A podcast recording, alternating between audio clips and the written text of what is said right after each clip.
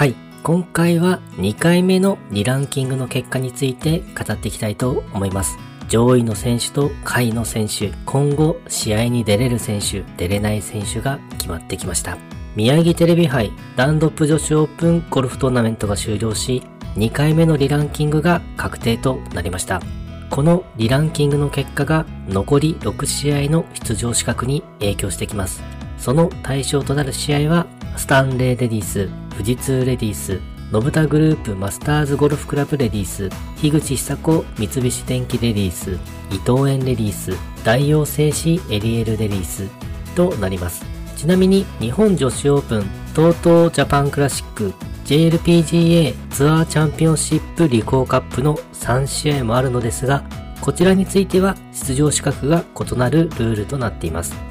そして試合に出場できるのは約100名の選手となってきます。シード権を持つ選手が約50名、推薦枠が約15名と仮定すると、リランキングで出場できる選手は25名ほどとなってきます。つまり25位以内、さらにより確実に言うならば20位以内に入っていれば残り試合の出場資格は手中に収めているということになります。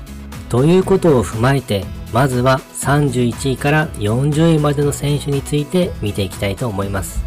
31位に大井出瑞希選手、32位に木戸恵選手、33位に横峰桜選手、34位に脇本花選手、35位に辻理恵選手、36位に福山理恵選手、37位に蛭田みなみ選手、38位に鶴岡カレン選手、39位に工藤遥選手、40位に高木芽選手となっています。31位から40位の選手ですと、出場資格を持つ選手が棄権したり欠場するなど、出場枠に空きが出てこないと出られないことも多いという感じでしょうか。さらに注目となるのが、大井出瑞希選手と福山恵里選手で、QT の時にはそれぞれ4位と7位だったのですが、リランキングが落ちていき、今の順位となってしまいました。最初は出場資格を持っていても、結果も同時に出していかないと試合に出られなくなってしまうという厳しい感じが伝わってきますね。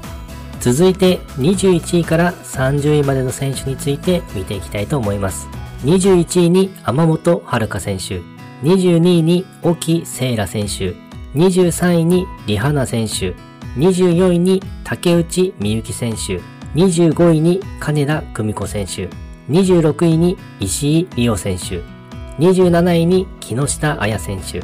28位に川本由衣選手、29位に吉本光選手、30位に浜崎未来選手となっています。21位から30位の選手ですと、出場できる可能性はかなり高い感じになってきます。特に21位から25位であれば、ほぼ出場できるような感じになってくるかもしれません。25位から30位でも出場できる試合はそれなりにあるのではと思います。この位置にいる選手は、おおむね安心できる順位にいるのかなという感じでしょうか。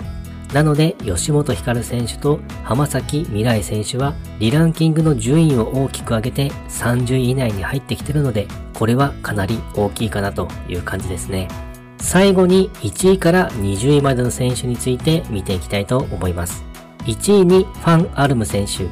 2位に佐藤美優選手、3位に佐々木翔子選手、4位に後藤美優選手、5位に福田真美選手、6位に永井香奈選手、7位に岸辺桃子選手、8位に阿部美優選手、9位に佐久間朱里選手、10位に小倉沙恵選手、11位に桑木志保選手、12位に吉羽ルミ選手、13位に上野七子選手、14位に川岸文香選手、15位に岩井明恵選手、16位に安田優香選手、17位に林菜乃子選手、18位に石川飛鳥選手、19位に内田琴子選手、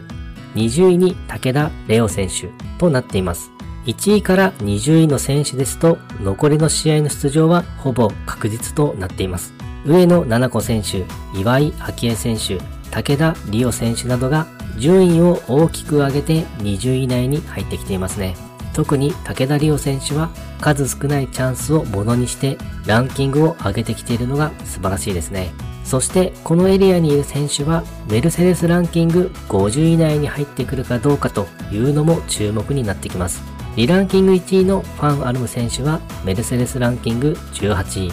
リランキング20位の武田レオ選手はメルセデスランキングが60位となっています。リランキングが13位の上野菜々子選手はメルセデスランキングが50位とボーダーラインにいる状態ですね。やはりリランキングの上位の選手はメルセデスランキングも上の方になってきています。残りの試合でメルセデスランキング50位以内に向けての熾烈な争いも展開されていくことになります。このあたりにも注目をして見ていくと、より面白く観戦できると思います。はい。今回は2回目のリランキングの結果について語ってみました。今季も終盤に差し掛かってきましたね。残りわずか各選手たちの戦いを楽しみにしていきたいと思います。ということで今回もゴルフの話がたくさんできて大満足です。それではまた。